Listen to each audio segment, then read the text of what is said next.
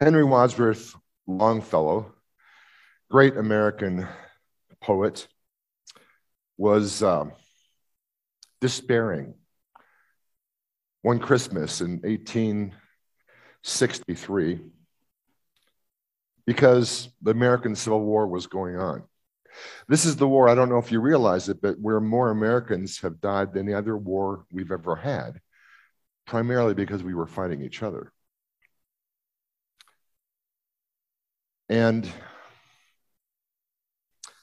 in the poem, the narrator is hearing the bells on Christmas Day, but it leaves him with very little peace. And this is the way it goes. I heard the bells on Christmas Day, their old familiar carols play, and wild and sweet, the words repeat of peace on earth, goodwill to men. And thought how, as the day had come, the belfries of all Christendom had rolled along the unbroken song of peace on earth, goodwill to men. And in despair, I bowed my head. There is no peace on earth, I said, for hate is strong and mocks the song of peace on earth, goodwill to men. Then pealed the bells more loud and deep God is not dead, nor doth he sleep. The wrong shall fail, the right prevail, with peace on earth, goodwill to men. There's actually more verses to that original poem. If you want to read them, you can look it up on, online. But we're going to fast forward now to Christmas Day, 1944. The world is involved in a second global conflict that we know as World War II. There is very little, if any, peace on earth and goodwill toward men and women, or even for children, because the whole world is involved in this conflict. Six months before Christmas 1944, in June, the Allies had assembled almost 3 million men. They stored 16 million short tons of supplies in Britain for a great invasion of France, the Normandy coast. The Allies had assembled 5,000 large ships, 4,000 smaller landing craft, more than 11,000 aircraft. Months before the invasion, you can flip to the next slide, I think. Months before the invasion, Allied bombers pounded the Normandy coast to prevent the Germans from building up their military strength. Storms forced Eisenhower to postpone the invasion for one day. And then paratroopers went ahead to cut railroad lines, to blow up bridges, to seize landing fields. Gliders brought in men and jeep and light artillery and small tanks. Allied warships anchored off the coast, rained shells on the Nazi coastal batteries. Eisenhower had told the combined forces of the Allies, You are about to embark on a great crusade. And it was. The first wave of infantry and armored troops crossed the choppy English Channel under an overcast sky, and they waded ashore on a 50 mile front at 6:30 a.m. on D-Day, June 6, 1944. Now there's a story about a captured German officer that day. And as he was being transported in an open Jeep to be interrogated by the higher ups in the Allied forces. as he saw the amount of gasoline and oil and the armaments and the men that had been assembled by the Allies, he knew that Nazi defeat was assured because they had dwindling gas and dwindling oil and dwindling supplies and dwindling arm- armaments. The Americans had too much compared to what Germany could muster at that point. Fast forward six months to Christmas time, 1944, and it was pretty obvious that the offense that was begun at D Day was unstoppable. The Allies were poised to win what was the bloodiest battle of the war, the Battle of the Bulge in the Ardennes Forest. Russian soldiers on the other side were poised to enter Warsaw, Poland. Germany's surrender was inevitable at this point, but the war would continue for four more months until April of 1945. There was no peace on earth then either. If we get honest, honestly, there's really not much peace now. Nor was there peace the day that little sweet baby Jesus was born in Bethlehem. Romans were conquering new territories. They were quelling rebellions, even in Israel. Families would fight amongst themselves, and neighbors were feuding with neighbors back when Jesus was born, same as they do now. I mean, even in 2020, 22, 2022, how many twos can you put in there? Even in 2022, I'm already fighting to have peace in my own heart. So, what did the angels mean when they talked or sang about peace on earth? Let's go to Holy Scripture and try and figure this out. Okay, Luke 2, starting in verse 8. And there were shepherds living out in the fields nearby, keeping watch over their flocks at night. An angel of the Lord appeared to them, and the glory of the Lord shone around them, and they were terrified. But the angel said to them, Do not be afraid. Bring you good news of great joy that will be for all the people. I like the King James Version where it says, and lo, the angel of the Lord, because I always thought that was his name. Like, lo, the angel of the Lord. Like, there's Gabriel, there's Michael, and there's lo. Probably short for Lorenz. is what I'm thinking. ah, but I jest. Okay, let's keep going. Today, in the town of David, a Savior has been born to you. He is Christ the Lord, and this will be a sign to you. You will find the baby wrapped in cloths and lying in a manger. Then suddenly a great company of the heavenly host appeared with the angel, praising God and saying, Glory to God in the highest and on earth. Peace to men on whom his favor rests. Peace to men and women on whom his favor rests.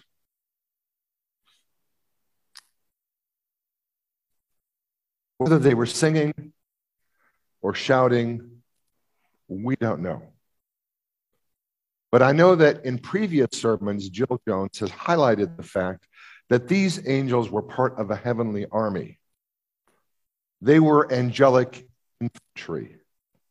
One of the reasons the shepherds were so afraid. The scripture is clear in the original Greek. The word is stratia. It means a military force. When Eugene Peterson in the message calls it an angelic choir, he's way off. I mean, Eugene Peterson is way smarter than I am. He knew what he was doing. He wasn't trying to translate, he was trying to bring some emotion to the text. I mean, we know he wasn't trying to translate because in 1 Corinthians 13, a clanging cymbal becomes squeaky gate. if I have not love, I'm just a squeaky gate. You see? So I want us to be really careful Bible students and understand this was a heavenly army, an angelic force. They were soldiers shouting a victory cry. But why were they there if they weren't just trying to sing little baby Jesus to sleep on that peaceful night with goodwill to all of us? Here's what I think they were there to protect the baby Jesus from Satan and his demonic horde. They were there to protect Joseph and Mary from evil spirits who were going to try to not only mess with their lives, but kill them. We get a hint of this in the last book of the Bible from John the Revelator. Let's go to there. Revelation chapter 12, verses 3 and 4.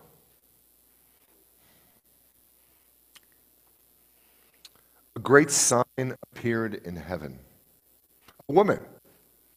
She was pregnant and cried out in pain as she was about to give birth. Then another sign appeared in heaven an enormous red dragon with seven heads. Its tail swept a third of the stars out of the sky and flung them to earth. The dragon stood in front of the woman who was about to give birth so that it might devour her child the moment he was born. In this vision that the Apostle John sees in the sky, we get a symbolic picture of what was happening. The woman had a crown of like 12 stars. She's obviously representing Israel, and the 12 tribes of Israel. And the child born to her is the Messiah. And the devil is right there that night wanting to kill Jesus. The devil was waging war against the newborn Messiah even then. The enmity between the serpent and this child was predicted from Genesis chapter 3. The serpent, we are told, would bruise his heel,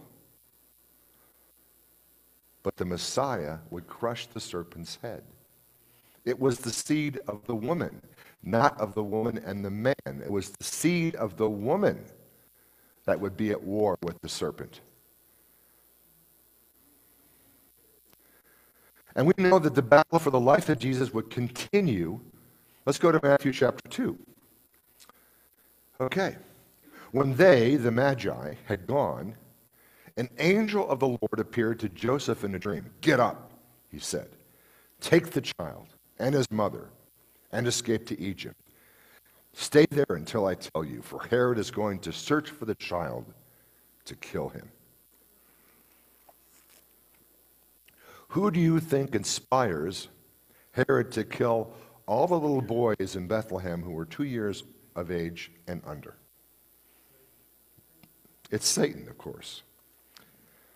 He doesn't care about the collateral damage because he's a murderer from the beginning. There are many scriptures that highlight, excuse me, it's not COVID.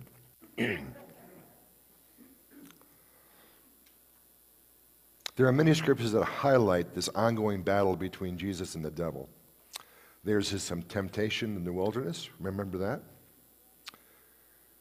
There's uh, all those stories where Jesus is casting out demons from many people. That's out and out battle, is it not? There's his healing of people. and his teaching, which are all meant to destroy the works of the devil. If you want to go look up these scriptures that are in the middle of this slide, go right ahead. I think you've probably read them all before. But here's the deal Jesus escalates the battle by passing the war on to his disciples. Luke chapter 10, 17 and 18. The 72 returned with joy and said, Lord, even the demons submit to us in your name. And he, Jesus, replied, I saw Satan fall like lightning from heaven. Why am I going through all these scriptures? It's because I don't ever want us to look at Christmas the same way again. Sometimes all people see is a sweet little baby Jesus sleeping in the hay. That's true. But it's certainly not the whole truth. Jesus came to destroy the works of the devil. The kingdom of heaven was established with a beachhead at Bethlehem that very first Christmas day. Christmas morning was God's D Day, planet Earth. Here's a quote that I'd like us to look at together. Jesus' message is that in his own person and mission, God has invaded human history and triumphed over evil, even though the final deliverance will occur only at the end of the age. So when it feels like you're losing the war, either inside yourself or in your family or at work or the neighborhood, remember this God's mission does not stop with Jesus. We get to join in. When Christmas happens inside of you, when Jesus takes up residence in your heart, when the incarnation establishes a beachhead in your soul, the tide of battle, the tide of battle is turned. It's D Day. Satan has less and less control over who you are. You become a liberated prisoner of war. You become a fifth columnist. You become a guerrilla fighter behind enemy lines. You're enlisted to serve in the great freedom fight and to blow up bridges and to take airfields for the kingdom of God. You're a member of the rebellion helping to destroy the evil empire. And yes, there is an evil empire, and it rules the world. And the emperor is Satan.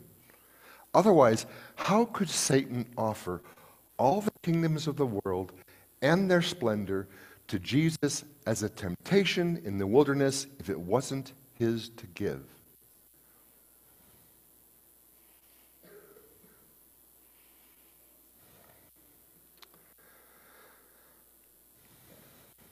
But here's the truth. Even though Satan is defeated, even though he was defeated at the incarnation, the crucifixion, and the resurrection of Jesus, his time is not yet up. He will keep trying to steal from us, to kill us, to destroy everything that we do in the name of Jesus. Just as the tide of battle was turned in Normandy on those beaches in June of 1944. The Nazis kept fighting. It wasn't until April of the next year that we declared victory. I was talking to my friend Paul Melnichenko about his dad. His dad Boris, was a 19 year old Ukrainian boy captured by the Nazis as they went eastward across Europe and forced to work in a Nazi slave labor camp.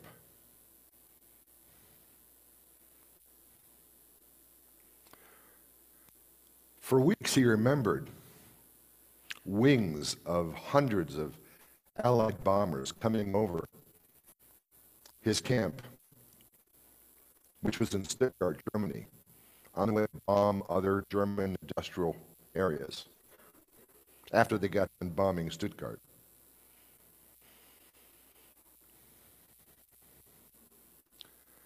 The factory where Paul's uncles worked for the Nazis had no roof because it had been bombed out, burned.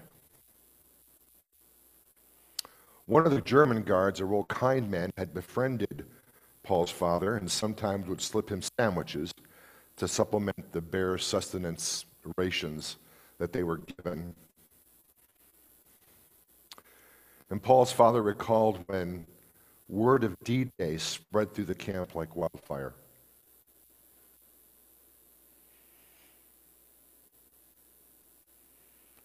Paul's father studied the face of the German guard. It was such a profound expression of, we have lost the war when he heard about D Day. That Boris remembered it the rest of his life. Nothing appeared to change that day, however. Boris was still a prisoner. The guard still had the power of life and death over Paul's father.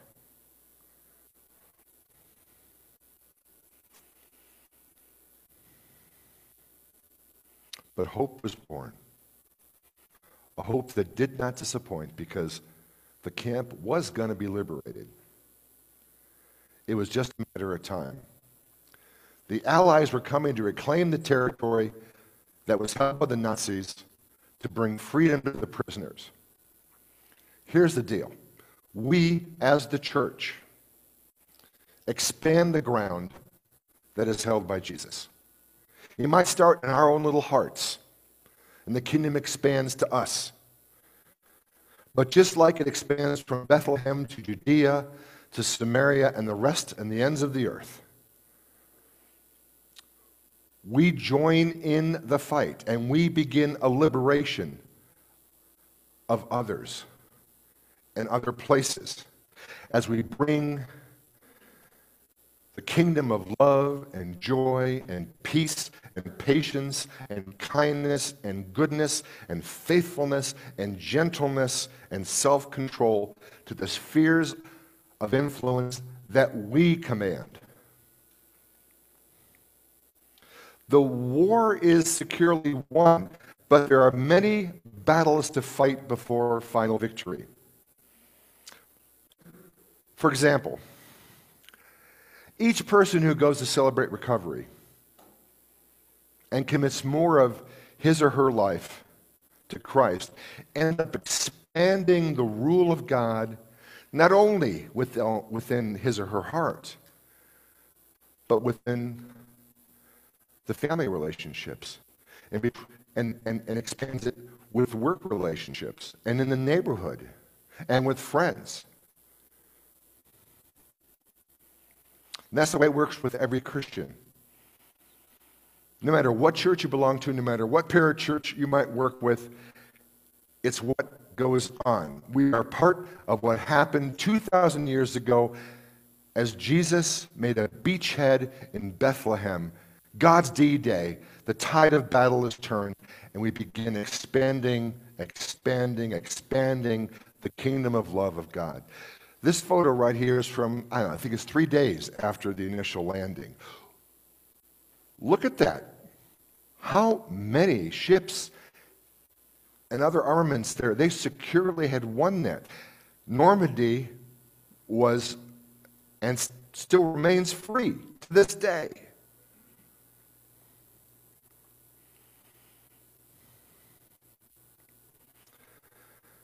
I'm going to give you an example. Present day. Christy Spitzer was a woman who attended Scum with her husband Sam. Before she came to work on staff at Scum of the Earth, she managed that Starbucks on the corner of Lincoln and 6th Avenue. Christy is a wonderful woman. Everybody who meets her loves her. We want to talk about peace and patience and kindness and gentleness and goodness, et cetera, et cetera. It's Christy. The people who worked for Christy at that Starbucks got to work under that. It was like Christy was taking back that Starbucks for the kingdom of God because she protected her workers. It was a good place to work. She was generous as a boss. You weren't just a number punching a time card. You were a person. You were like a friend. Now, it just so happened that the district manager was a woman who was not concerned about any of that. The district manager was a woman who was concerned about profit and the bottom line, didn't care about people. And Christy stood really as a bulwark between the, dare I say, less than kingdom values of the district manager and her workers. She protected them. She shielded her people. The troubles and discomforts caused by the district manager stopped with Christy. The culture she created at Starbucks made it a great place to work, where employees felt valued. This is what it means to become part of what was begun at D Day. Christy became a fifth columnist, a guerrilla fighter, a freedom fighter to bring the rule of God to her place of work. This is what it means to become part of what was begun at Christmas. It means not only protecting your children from much of the evil that they're going to encounter in the world, but also to prepare them to become guerrilla fighters next to you behind enemy lines. It means that you become a safe place for your friends to come when they're in trouble. It means for you to become someone who can help rebuild a person's life who has fallen apart after the devil and demons have destroyed. You can come and you can help rebuild. After Jesus comes into our hearts, and the incarnation happens there. We become a refuge and we create safe space for others. We invite them to join the rebellion begun by the incarnation of Jesus the Messiah, who will one day, at the end of the age, achieve total victory over Satan, sin, and death when God places his enemies at his feet. I'm going to close with this little story. Back during World War II, a little boy and his daddy were driving home at twilight on Christmas Eve. They drove past rows and rows of houses with Christmas trees and decorations. In many of the houses, the little boy noticed a star in the front window. He asked his father, Daddy, why do some people have a star in the window? His father said that when a service banner adorned with star or stars was displayed, displayed in, a, in a home's window, it meant that a family member was involved in World War II. As they passed by the last house, suddenly the little boy caught sight of the evening star shining brightly in the sky. Look, Daddy, God must have a son who went to war. He's got a star in his window. Truly, God does have a son who went to war. Jesus came into our world to go to war with all of our sin and the devil by himself, and he asks us to join in the fight. Please pray with me. Heavenly Father, we thank you for this truth that Christmas just isn't about the sweet little baby Jesus, but it's about the tide turning in your battle for lost souls. God, thank you for saving us. Save us who are not already saved and help us to join you in the battle to save others. And it's in Jesus' name we pray. Amen.